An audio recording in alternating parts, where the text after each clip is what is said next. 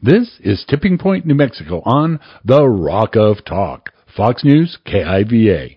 I'm Paul Gessing. And I'm Wally Drangmeister. I'm president of the Rio Grande Foundation, New Mexico's free market think tank. You can find out more about the foundation at riograndefoundation.org. Well, Wally, another eventful week. And of course, we are hurtling towards Election Day. Uh, thankfully, uh, president didn't have another debate this week. Of course, who knows? Maybe when he was debating Joe Biden, he was so fired up and angry because his body was in the throes of the coronavirus that he ultimately had, uh, and now it seems like he is rapidly on the path to recovery. He's back at the White House, so.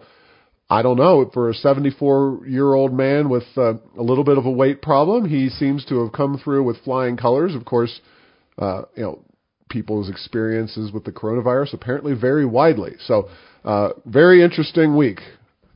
Yes, and it's it is interesting. Trump, he is a force of nature. Uh, the other thing that's interesting is, uh, you know, you read a lot about. Uh, there's always stuff written about the president, but they did throw a lot of uh, remediation his way. They, he has sure. he was taking a lot of things. They put the uh, everything but the kitchen sink, but evidently it worked. And he, uh, you know, in the words of uh, the Jack Nicholson line, "I'm back." So yeah, so very quick recovery for the president, and uh, we're all uh, you know happy that he is feeling hearty and hale. Uh, he is going to need every bit of that energy uh, in the next several weeks in order to get reelected. It is looking like a challenging uh, playing field for Mr. President, but uh, our governor is also potentially in the same boat. Allegedly, she was exposed to the virus. It looks like you know she's self quarantined and she is at least concerned enough by this situation that she has, uh, you know, quarantined for uh, uh, the time being, I guess, until she's able to confirm whether she has the virus or not. But yeah, it's uh, the politicians, of course, in Washington D.C. Uh, a lot of them who were around Trump, and apparently the Amy Coney Barrett press conference, ironically enough, was one of the vectors. I guess the super spreader event is what they're calling these things these days. But uh, that is a very time uh, timely situation in Washington with regard to getting a Supreme Court justice on the bench, and of course, Chuck Schumer and the Democrats are eager to make sure everyone quarantines for about the next month, and uh, and they don't put uh, Amy Coney Barrett through, but yeah, uh, I guess if the governor does have coronavirus, that would throw another wrench in the whole uh, situation here with the narrative of who is being careful, who is not, you know, who's getting the virus and who's not, et cetera. Yes, and uh, you know, and this is no criticism of uh, the governor of this party. She is definitely the uh, the Zoom governor. You know, so I'm not sure uh, to the extent that she's feeling well and doesn't come down with symptoms. I don't think it'll impact her, you know, as much as it would have impacted Trump from a campaign point of view. Certainly. But yeah, so uh, we'll see how that happens. But yes, uh, it is a virus and it, it is easily spread. That has certainly been proven true. You know, the other thing is I look at the virus. Uh, it can go away very quickly and it can come back very quickly. And uh it is uh it seems like most places that have been very smug about their level of infection early on they tend to take their turn in the barrel in terms of having a problem. It's not like you can run forever at least uh the current stage of treatment and vaccines and and so forth or lack of vaccine i guess you would say yeah, and uh, just to be clear, the governor did have an update this past week. Uh, nothing really changed. She is concerned about the rate of spread increasing again. Uh, you know, that is not unique to New Mexico. It's something that's happening in many areas across the country. And you're right, Wally. Uh, regardless of the status of you know how locked down or non-lockdown you are, uh, New York is having issues again. New York City uh, you know, so we're we're looking at potentially uh, you know more ratcheting back in terms of more lockdowns, uh, less freedom, and I hope that is not the case in New Mexico because we have been notoriously slow to reopen. Uh, it's hard to pin down a relationship between states that have locked down uh, in, a, in a pretty draconian nature, and I'd qualify New Mexico in that regard, and states that have uh, been relatively laissez-faire or uh, relatively open. And so it's a it is a virus, and people will spread it, and uh, you know, it seems that we're just going to continue to learn more and more about this virus, and hopefully we'll have a vaccine and we can uh, you know dispense with some of this uh, virus watching. But it's really hard to figure out a public policy that actually works to address the virus as a long-term issue. You know, of course, uh, Rio Grande Foundation, we are believers in personal freedom, and this, you know, this is kind of where a philosophical approach, I think, has more merit to it. You know, yeah, there's a few weeks flatten the curve to make sure the hospitals aren't overwhelmed, that kind of thing. But overall, we believe in individual liberty. We believe in the Constitution, and that is why we came to a conclusion early on that we wanted to reopen New Mexico and not keep it closed. And you know, ultimately, that's the approach we took. And I think having a philosophical underpinning, whether you're a think tank or a politician, it can help you kind of pull through in some of these crisis situations. Yes, and uh, you know, you, one of the philosophical points is to whether uh, the virus is managed by broad conceptual policy or very minute detail where there's a lot of uh, differences or distinction without difference. And it seems like New Mexico's taken that. It's hands on. We get down into the nitty gritty and make some decisions that are, I don't know if they're just not explained or potentially not explainable as to why one business that's very similar to another is treated completely differently. Yeah, and uh, this week we saw that writ large. Well, a couple times. Last week on this podcast, we praised the governor somewhat for reopening, at least we thought, reopening bowling alleys. Now, uh, I will say that I did my on the ground research on that because I had told you, Wally, that I'd planned to take my kids to the bowling alley last weekend, so this past Sunday. Uh, unfortunately, when I called around to various bowling alleys, they were only open for league play. And you know, uh, each bowling alley has different rules in their leagues, and I couldn't quite sign up my children for a league on the spot. That wasn't uh, an option. I'm sure we could have worked something out if an innovative bowling alley had kind of thought things through. But uh, the fact is, we uh, are not league bowlers, and so we were not uh, allowed to go bowling. So I would say that mostly uh, our bowling alleys in New Mexico, outside of military installations, are still closed unless you are in a league. Uh, and then the really wacky and uh, strange distinction that the governor is making is, uh, you know, when Mayor Tim Keller and uh, his progressive politics are in conflict with our governor and her progressive politics, it really shows you that, uh, you know, the governor just is very, very aggressive in her policies and often without rhyme or reason. The uh, city of Albuquerque owns both the zoo as well as the biopark. Uh, the zoo has an exhibit with penguins in it behind glass in large tanks of water. And people walk in and go look at them. Wally, have you been to the penguin exhibit? Yet? I have not been to the penguin You exhibit. Are missing out. It is Okay. a very nice exhibit. Yeah, I realize. Now, that. can I go or is You can go. The penguins are open. okay, baby. good. I'll, I'll have to go see the penguins. I believe penguins have a special force field of immunity to the coronavirus that spreads to human beings, and that's why they are open. I'm being facetious here, but the aquarium, also owned by the city, but down the road at the biopark, uh, which is uh, more garden, and that's where you do the uh, uh, River of Lights and whatnot. The aquarium is still closed because apparently the aquarium was specifically spelled out in the governor's orders saying aquariums are not allowed to reopen. Aquariums plural in New Mexico. I, I believe that that is really the only public aquarium. Yeah, that's the, only state. one I know of. There may be another one. Yeah, and it's a, it's a lovely thing. Yeah, it's a- it's it the time, fantastic, but yes. it is still closed because apparently fish have a mysterious impact on coronavirus that they push it back into the human body and uh, you know cause illnesses that way. So you could almost take the penguins out of the aquarium, out of the penguin exhibit, and stick them in the aquarium, and stick all the fish in the penguin exhibit, and it would not you wouldn't notice a big difference in terms of the physical environment that the human beings walking through are in. But uh, yes, in this topsy turvy world here in New Mexico, one is legal and open, and the other is not, and it just makes no sense whatsoever.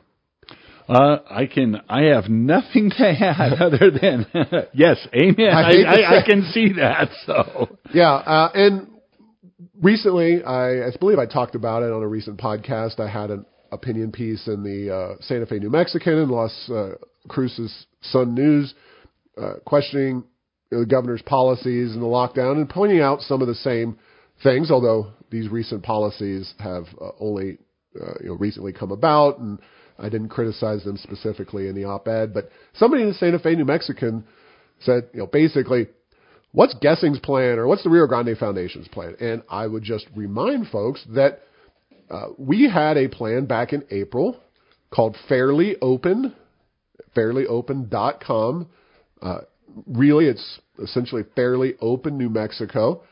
And the basic idea here is that we should allow small businesses to reopen the same standards applied to big box stores. And that, you know, that was a big deal at the time. So there's a little bit of dating here, but basically the idea is to allow businesses or institutions like the, like the aquarium to open at a consistent basis based on whatever the best science is that's applied to other facilities similar in nature. Uh, provide detailed plans for reopening, including health criteria to be used for business to re- businesses to reopen. We, of course, saw the governor uh, dis- disregard her own spread data and other metrics that she was using, whether those are indeed the best data or not. She was disregarding those uh, when times were really good. Now they're not as good, and of course that had nothing to do with her uh, opening things unduly because she really didn't. Of course, she'll blame Labor Day holiday, dang those three day weekends. Yes. it's always our fault whenever anything bad happens, and you know it's uh, it's just very frustrating. And then she should share her models and uh, explain her decisions clearly and concisely to the people. And I I really you know, I've watched those press conferences, and it just does not make sense. So. Uh, go check out Fairly Open New Mexico. It's still relevant information. And uh, we have had a plan in place since April. Unfortunately, uh, our governor has not necessarily uh, taken any cues from us or uh, Power the Future, which we worked with on that plan. Yes, and uh, it's interesting how there's, uh, you know, politics is a game of finger pointing, and there's a lot of criticism that Washington and the Trump administration doesn't have a plan.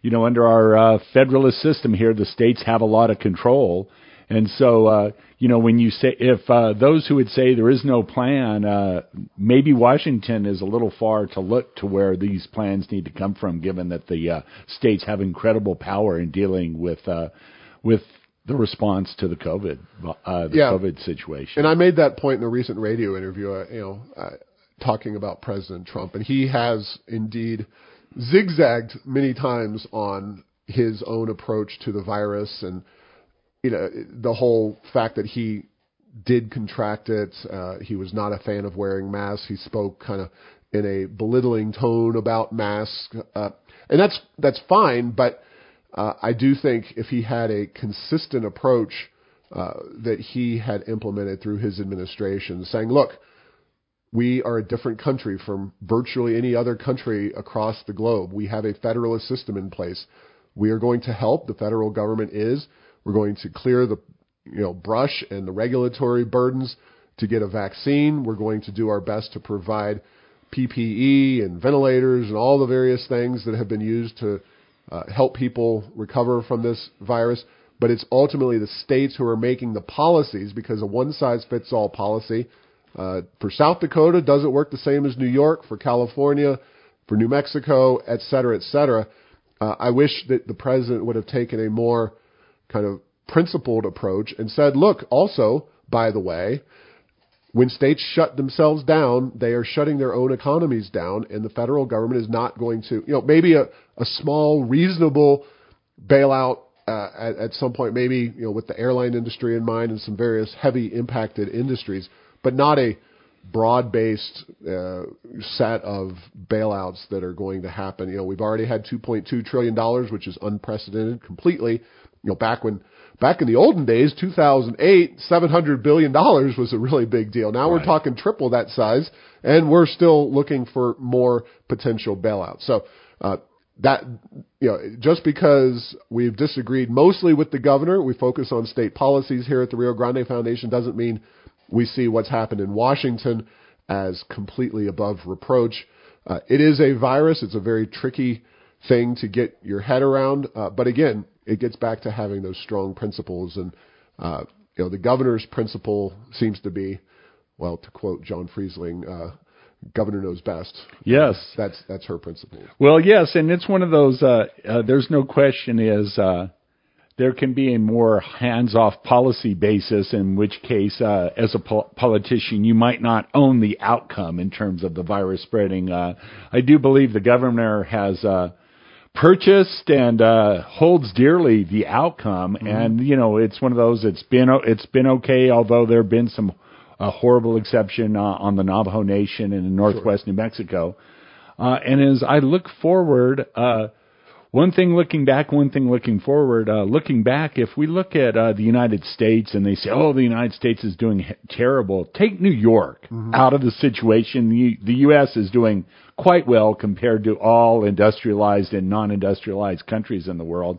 And then the other thing I'm not looking forward to in terms of uh, how you look forward to uh, Easter or Christmas, but when these vaccines come out, there will uh, we're going to see a lot of politics around that in terms of will it be required? There's uh, there's the ability to require vaccines, and then uh, depending on who uh, who's in the White House, you know, uh, if uh, a Republican in the White is in the White House, does that mean Democrats are less likely to want to take the vaccine and become anti-vaxxers and other way around? So, you know, I'm not sure that this vaccine is going to be an immediate and effective and wonderful thing, you know, I think we have a, you know, we have a long time to go until that really gets to the point where it, it, it solves the problem or at least minimizes it at the point where it's not the, at the front of almost uh, every person's everyday life here in America. So, yeah. And uh, if you go to the Worldometers coronavirus tracking page by state, uh, and of course, we've said it all the time uh, consistently. Deaths per million population is the relevant statistic. New Mexico is at 23rd. Uh, we're at 24th in the worldometers, but District of Columbia is included and they're higher than us. So we're 23rd most cases, most deaths per million. Uh, so we're not spectacular. We're not terrible. And yes, you remove the Navajo Nation, we look a lot better. You remove New York from the United States, we look, we a, lot a, lot better. better yeah. You can play these games all day with the United States and other countries around the world, and, and it makes the results look very differently different. And I, I just it, it is what it is, and I, I just don't think you can point to one state or another that said we've got the approach, the lockdowns worked, or any of that kind of those kinds of statements simply have not panned out to date. And uh, you know, well, they pan out for a period of time, and then they completely exactly. switch. Right. So now, what has panned out is that New Mexico's economy has been massively impacted. That you know, uh, virus uh, science is something that's very much in the works. Economic science, for all of its many flaws, is very straightforward. And if you shut down your economy, you will not have much of an economy to uh, generate tax revenues and to bring, you know, have businesses in the state. Uh, and New Mexico uh, Governor Michelle Lujan Grisham recently presented at the NAIOP, uh, National uh, Association of Industrial Office Properties. Uh, they're a very active chapter here, and she did a Zoom presentation to them. The title was Kickstarting New Mexico's Economy. How can business help?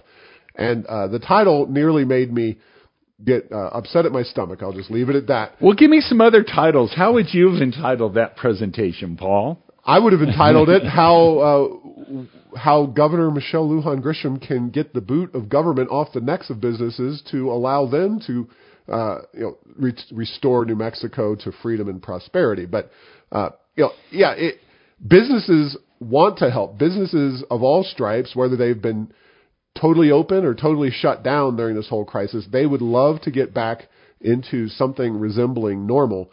Uh, I realize that the governor may or may not have come up with that title, uh, even in her, you know, taking it from her paradigm. So Yes. if I'm if I'm the governor, I would say uh, reopening New Mexico's economy, how the state and private sector businesses can collaborate to do so safely and uh, successfully, something Yes, along those yes. lines. Uh, hopefully, uh, that was just a brain fart by somebody at NAIOP or the governor's office because the idea that businesses doing anything but trying to reopen and uh, help, yes, you get an occasional, you know, it's There's a rogue business out there. Yeah. There's a few. You know what? There's rogues in every walk of life, but not very many out there. Exactly. So uh, I don't know how the presentation went. I do know that we'll talk a little bit more about the economic data later on in the podcast.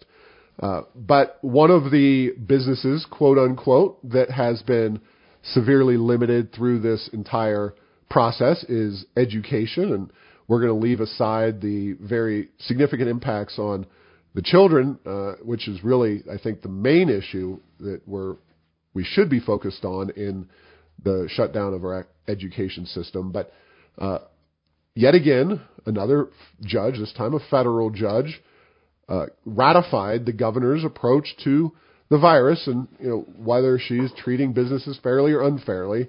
Uh, in this case, businesses being private educators and public educators. Public education is open up to 50%, and a lot of districts are still virtual, uh, completely virtual, but not all of them are. And uh, private schools are only open 25% capacity. And uh, you know, the, the ruling I read through a news article about the ruling, and sometimes news articles don't do it justice, but I just could not figure out the thread of logic that the judge made their decision with. Basically, they said something along the lines of when uh, because seventh to twelfth graders are not at, le- at at all allowed uh, in the classroom right now across the state of New Mexico, and they basically said that if seven to twelve graders are allowed back in the classroom, then the private schools will have a better case. Uh, Yeah. I don't get it, but uh, maybe there's some weird logic within the law that uh, caused this judge to rule this way. But, But we don't labor uh, with the uh, the burden of a uh, of a juris doctor and uh, a Right. membership in the bar. So yes, uh, yeah, I certainly didn't read that, but I will take your word for it because yes, sometimes uh, legal logic is not necessarily like other logic. normal logic. Yes. Uh, the more interesting aspect of that case, aside from yet another uh, unfortunate defeat here in New Mexico, or deference to the governor and her, uh, I think, overreach, or the at least the law being allowed to uh, enable her to overreach, is the uh, Lujan Grisham administration argued in this case that there is quote no fundamental right to in-person education uh, in, in New Mexico, and That's because uh, when New Mexico became a state, uh, the Constitution was drafted with Zoom in mind. You know, they they were that uh, Visionary. They were yeah, they were visionary. visionary. They knew about Zoom. They knew the internet was coming. It wasn't Al Gore. It was the uh, the the crafters of the Constitution in New Mexico. Oh, I forget the guy's name, but the the author of Ben Hur. Oh, uh, yes, Wallace. Lew Wallace. Lew, Wallace. yes. He knew. He knew. All right. Well, um, all I can say about this is that uh, you know we have this uh, Yazzie lawsuit out there that requires an adequate education uh, in New Mexico, and that is a standing decision still being uh, addressed by the state. Uh, apparently, adequate and in person are very different things.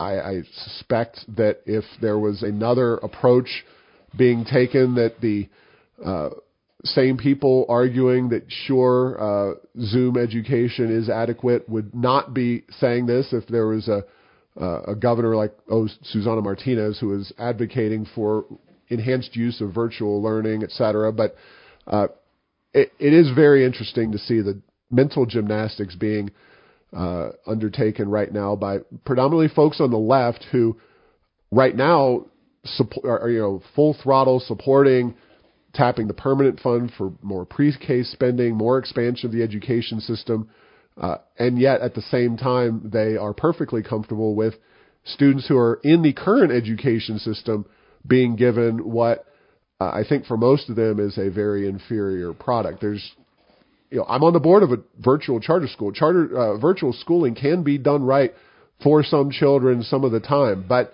it's not a universally acceptable form of education. Certainly, there's areas in New Mexico that don't have adequate internet connection. Just for that alone to make it work. So uh, well, inadequate in this education discussion, particularly with regard to the Yazzie suit, mm-hmm. has tended to not focus on outcomes. Are, is education right. happening? It's more of the inputs, how much money is right. being put in. So that's the whole other thing. So adequate and in person, you know, it's like let's take those and set those aside and say what is the uh, academic performance of uh, the education system across the board, however it's being provided. Yeah, and it's uh, it is unfortunate that when it comes to especially education, but so many government programs, it's not what are we getting for the money we're spending. It's how much mo- money are we spending. That is the measuring stick that we use to determine whether we care enough about X, Y, or Z. Right. Uh, so it is one of the many challenges here in New Mexico because when it comes to results, often more money does not lead to better results. Now, uh, something that could potentially require more money is the purchase of an automobile, and that uh, could be right here in New Mexico sooner than later. Of course, uh, California's governor made, I, I assume, international headlines. He certainly made national headlines that he is going to ban gasoline powered vehicles by the year 2035. Now that's smart move by yeah he'll yeah. be he'll be long gone yeah. so he'll get all the kudos assuming that you're a person that would want to give him kudos for such a forward thinking policy when Elon Musk comes up with a super battery that's able to power cars and be green and do all the wonderful things uh, Gavin Newsom can say yeah I was the guy that had that vision way back in 2020 and said we were going to go on a glide path to eliminating the internal combustion engine from California.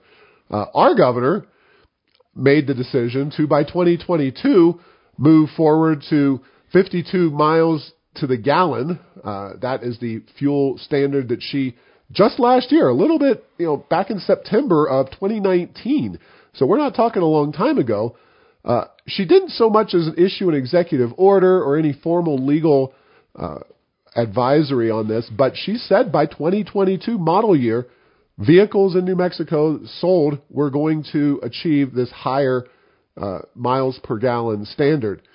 Now, we just uh, kind of at the Rio Grande Foundation, we're questioning what happened because politicians often make promises, and uh, sometimes we, uh, as in you and I, and a lot of liberty-minded folks, hope they forget about them. Yes. And this is one that we certainly hope that long term is forgotten about. But uh, you know, we're talking next year. Uh, by this time, automakers will be selling those 2022 model year vehicles, and we think that New Mexicans should wonder and ask, and somebody should be asking, what's the status of this particular promise? Is this actually something that we're going to do as a state? Uh, but we haven't heard anything from the governor, and uh, you know, this is a very uh, much a looming proposition. And it's one thing to do it when times are great, oil and gas money is flowing in, but it's another thing to do it when unemployment rate uh, unemployment's in the double digits. And uh, I don't know. We're we're just asking that question, Wally. Yes. So uh, at this point, it it has all the legal standing of uh, the king and I. So it has been written. So it shall be done. Um, hopefully this will go away. You know, it's one of those. The other thing is, is that until you, ha- you know, it's easy to say things like that. Well, that what does it include? You know, uh, business cargo vans, pickup trucks, uh, other vehicles like that. But you know, just for passenger cars alone, uh, 52 miles per gallon is a pretty darn aggressive. That would uh, the last I was at a car dealership, that would mean you're probably in the small hybrid mm-hmm. is about the only thing that uh, could be sold under that. And uh, you know, the thing about New Mexico is uh, it is a voluminous. Pl- it is a big place. You know, electric cars, even if they were more affordable, uh, the battery and charging infrastructure uh, both uh, have their down their downsides. So something is going to have to have uh, some uh, gasoline in it, and I think a hybrid's the only way. Hybrids are not really too popular in spite of the fact that they actually work relatively well. Uh, their market share is not, you know, it's not like that's the consumer making that choice. So something's going to come to a head, or maybe more, uh, yeah, more positive for the state of New Mexico is that this will just taper off, and uh, we'll we'll deal with it at another time. Yeah, and it'll be interesting to see uh, whether this just goes down the memory hole or if it is something that maybe the governor remembers suddenly after the election of 2020 is in the rear rear view mirror. But uh, uh, you know, it is worth noting that on a Zoom meeting, yet another Zoom meeting here this week, the governor, uh, in making a presentation to uh, the uh, climate change organization, she made a statement that New Mexico should transition away from fossil fuels. This is the U.S. Climate Alliance. Again, California Governor Gavin Newsom was on the Zoom meeting, a handful of governors from around the West. And uh, yeah, this, this is all posted at errorsofenchantment.com. And uh, I, we even point folks to the actual video. The uh, presentation was made on Wednesday, September the 23rd and the governor says, yeah, we uh, we should transition out of fossil fuels, which you know, Wally, as we do head to this election and beyond, I think anybody who does business or lives in New Mexico and cares about the private sector economy has to be wondering what will happen in the 2021 session and beyond if the legislature moves uh, to the left, and the Democratic Party certainly has moved to the left. Whether the entire legislature, you know, how successful the Republicans are, is an open question. But uh, you know, when times were good in the oil patch, the governor was their best friend. She loved the money flowing into the state's coffers, and uh, that was 40% of the budget. Now, uh, it is undoubtedly a different time. The price of a barrel of oil is down, production is somewhat down, and uh, it just seems to me that the environmentalists who support our governor and the Democratic Party in general are not going to be content with shutting a coal-fired power plant or two down in the Four Corners. They're going to be coming for the big Kahuna and kick, Nat, them, uh, kick them while they're down. And get you know, and here's the thing. So you know, they talk about we're going to be carbon free by certain dates. Uh, when you're talking about the uh, utility industry, electricity, you know, a couple of things. One, I think that means that uh, the New Mexico gas companies of the world may have to, you know, they may have to leave. But if you're just talking electricity, that's one thing. But where is uh, where are fossil fuels used? They're used for heating in the form of natural gas. And number one, wait for it, cars, cars and trucks, uh, shipping, the whole. Uh, the whole gamut of transportation, much tougher nut to crack. And we do have these, uh, what I call aspirational regulations coming into place. Uh, we have no idea how we're going to get there. But when it hits the fan, a lot of these are having, uh, at as they've been put in place in Europe and other places, they've had to back away from them once uh, you see how unrealistic they are and the damage that is done. So I have no delusions that any of these uh, high-minded proclamations will ever come to fruition. But the way they know they've gone too far is it starts to shut the economy down, and people or people leave the state. In the case of the United States, go everywhere else, and they're like, okay, we went too on far, too far on that. We need to back it off and uh, slow this down a little bit. Yeah, you get uh, a lot of confusion sometimes, even among relatively informed people, about what various fossil fuels are used for. And oil uh, is used in some New England areas, parts of northeastern uh, part of the country that use oil for electricity generation. But by and large, the rest of us use uh, some combination of nuclear, coal, and natural gas with uh, some renewables tossed in. And I, on my way over here, Wally, I was driving down uh, I-40 and saw some windmill uh, blades. Of course, the mining of those blades and all the metals and everything has to be done with fossil fuels. But setting that aside, the manufacturing processes, uh, those semi tractor trailers were most definitely not electric powered uh, semi trailers, they were fossil fuels. So even the renewable industry, such as it is, gets a lot of its uh, inputs and transportation from the fossil fuel industry. And uh, you know, I uh, this is kind of high-minded theoretical rhetoric that we're much more used to politicians putting forth. 52 miles to the gallon by 2022 is a much more particular and uh, you know challenging uh, approach to public policy, and we'll see if she does that. Uh, speaking of challenges that come up, uh, sorry. Oh no! Before we leave that, I just uh, and I um I'll I'll post it in the uh, the show notes uh, tippingpointnm.com. There's the Lawrence Livermore energy flow chart that oh. you know uh, uh, sixth grade is where do babies come from? This is where does energy come from and where does energy go? And it's a very it's a fantastic chart. It takes the whole united states and it shows all the sources of energy from a source point of view petroleum, natural gas, nuclear, uh, renewables, and then where it goes through the economy. It's pretty uh, yeah. easy to understand. So um, you've probably seen it, but that's just that's I found that's the the best chart to just say, oh, okay. So here's where the real issue is that we have to uh, work on if we're if we're serious about changing the uh, emissions and the sources of energy in the United States. Yeah. Yep, that is a useful chart. I know what you're talking about. All right. Well, uh, speaking of policies that looked really fun and exciting when unemployment rates were really low and the oil and gas industry was booming, uh, we have the uh, governor and the legislature. Now, remember, this was a compromise at the time in 2019, but the uh, the minimum wage is going up at the end of 2020 in New Mexico. Uh, it's going to be, as of January 1st, 2021, $10.50 with the following year going to $11.50. After that, in 2023, to $12. Now, that plausibly could be fine if uh, you're close to full employment and things are really booming in New Mexico, but uh, I will remind people once again we are at 11.3 unemployment in the state.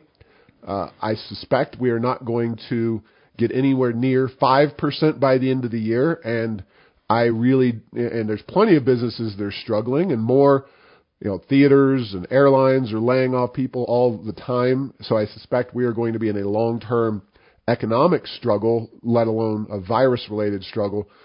And, uh, you know, it's just policies that seem really nifty and fun when times are great. Then things change and, uh, I think this is going to be a tremendously harmful uh, wage increase, mandated wage increase, that is going to happen at the end of the year. I really suspect that the governor will do nothing to address it.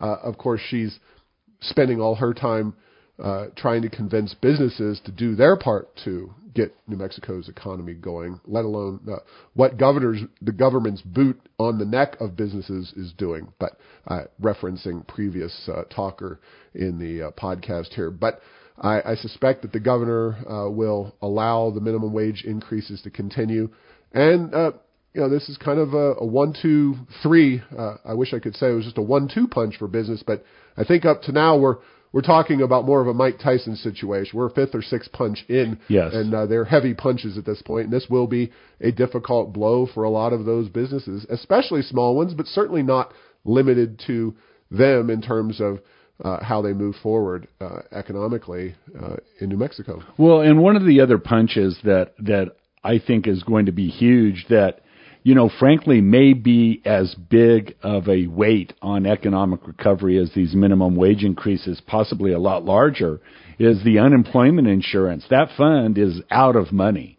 And so, uh, you know, where does the money come uh, to replenish that? And so, uh, we've talked on the podcast before, if that comes in the form of draconian raises and un- unemployment insurance for employers without uh, you know a, a, period of time to allow for that or additional monies coming from the CARES Act and other places that potentially could be used to restore that fund, but in New Mexico hasn't. You're going to be faced with higher minimum wage to hire people, lots higher uh, unemployment insurance potentially. And the uh, thing about the minimum wage is, you know, at least when you pay that to an employee, the employee is getting it right then, and it tends to be a motivator, uh, in, you know, in terms of maybe you could get a, a better employee employee if the wage is higher, you know, not getting into all those arguments. But that unemployment insurance is just like money you're putting into the system that, yeah, is there a benefit for it? Yeah, but you as an employer don't see it right then. And certainly the employee you're just hiring doesn't see that is a, a big factor and doesn't give you any credit for those rates being a lot higher. No doubt. Now, uh, there are several items that I would like to have discussed, but we are just going to run out of time here. Uh, the Rio Grande Foundation, however, has joined the New Mexico Business Coalition and Power of the Future New Mexico. We are circulating an online petition. You can find it at errorsofenchantment.com. Uh, it is a change.org position, and we have the link right to it there.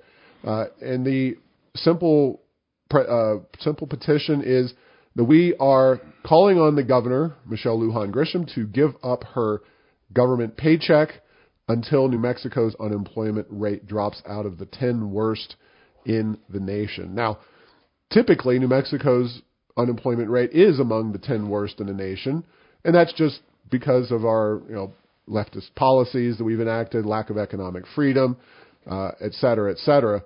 However, uh, there's plenty of other states with inflated unemployment rates these days that New Mexico, if it were just to cautiously, reasonably start to reopen in a in a stronger, more forward-looking way than the governor has been willing to do to date, we could actually get our unemployment rate moving significantly in the correct direction, which is, of course, lower. But uh, to date, the governor has not done that. And uh, you know, the idea we're all in this together. Uh, we all want to you know, pitch in. Well, Governor is just one of many government employees who has not really been impacted by the virus and the lockdowns. Uh, she, you know, as a government employee, the governor has been doing just fine during this lockdown. And unfortunately, that is, I think, one of the reasons the pressure has not built as it may in other states on the governor to reopen New Mexico because so many uh, people in this state are getting federal or state paychecks or local government paychecks, and it's like, eh, I'm okay. I may be working hard. I may not be working hard, but uh, I'm getting a paycheck because I am uh, getting that sweet, sweet government dollars. Those government dollars flow into my paycheck. So, the flow of milk and honey. Yep. So uh, sign the petition. We're already close to a thousand. I think uh, you know we'll we'll move comfortably past that in the not too distant future. And finally, on the economy, uh, the Legislative Finance Committee met this week, uh, and Jim Peach, he's an economist out of New Mexico State. I've met him. He's uh, you know definitely on the left, but he's uh, an you know interesting guy. Definitely one of those.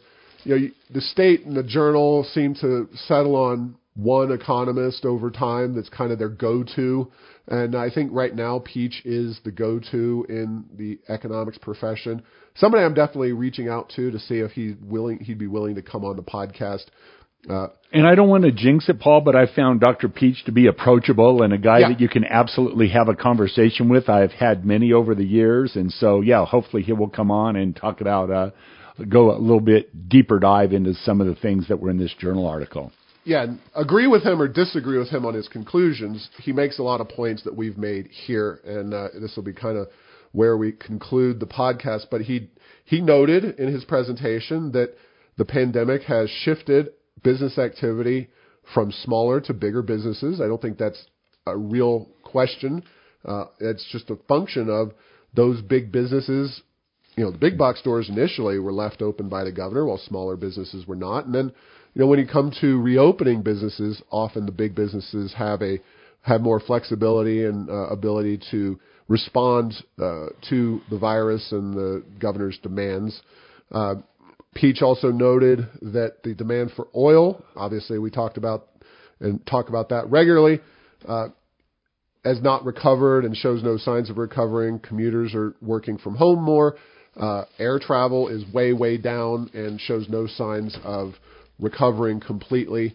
Uh, and then we see uh, Mr. Peach talk about raising taxes. Now, this is obviously where we uh, disagree with him, but he talked about the gas tax, which uh, if you do put the money back into roads, I get get that point, but Uh, if you're looking to fund the rest of government by raising the gas tax, and you're just going to divert it into that, that is not going to sit well with a lot of people, including us. But thanks for listening to this week's show. Make sure to get the latest edition of Tipping Point New Mexico by subscribing at Apple Podcast, Stitcher, and Spotify.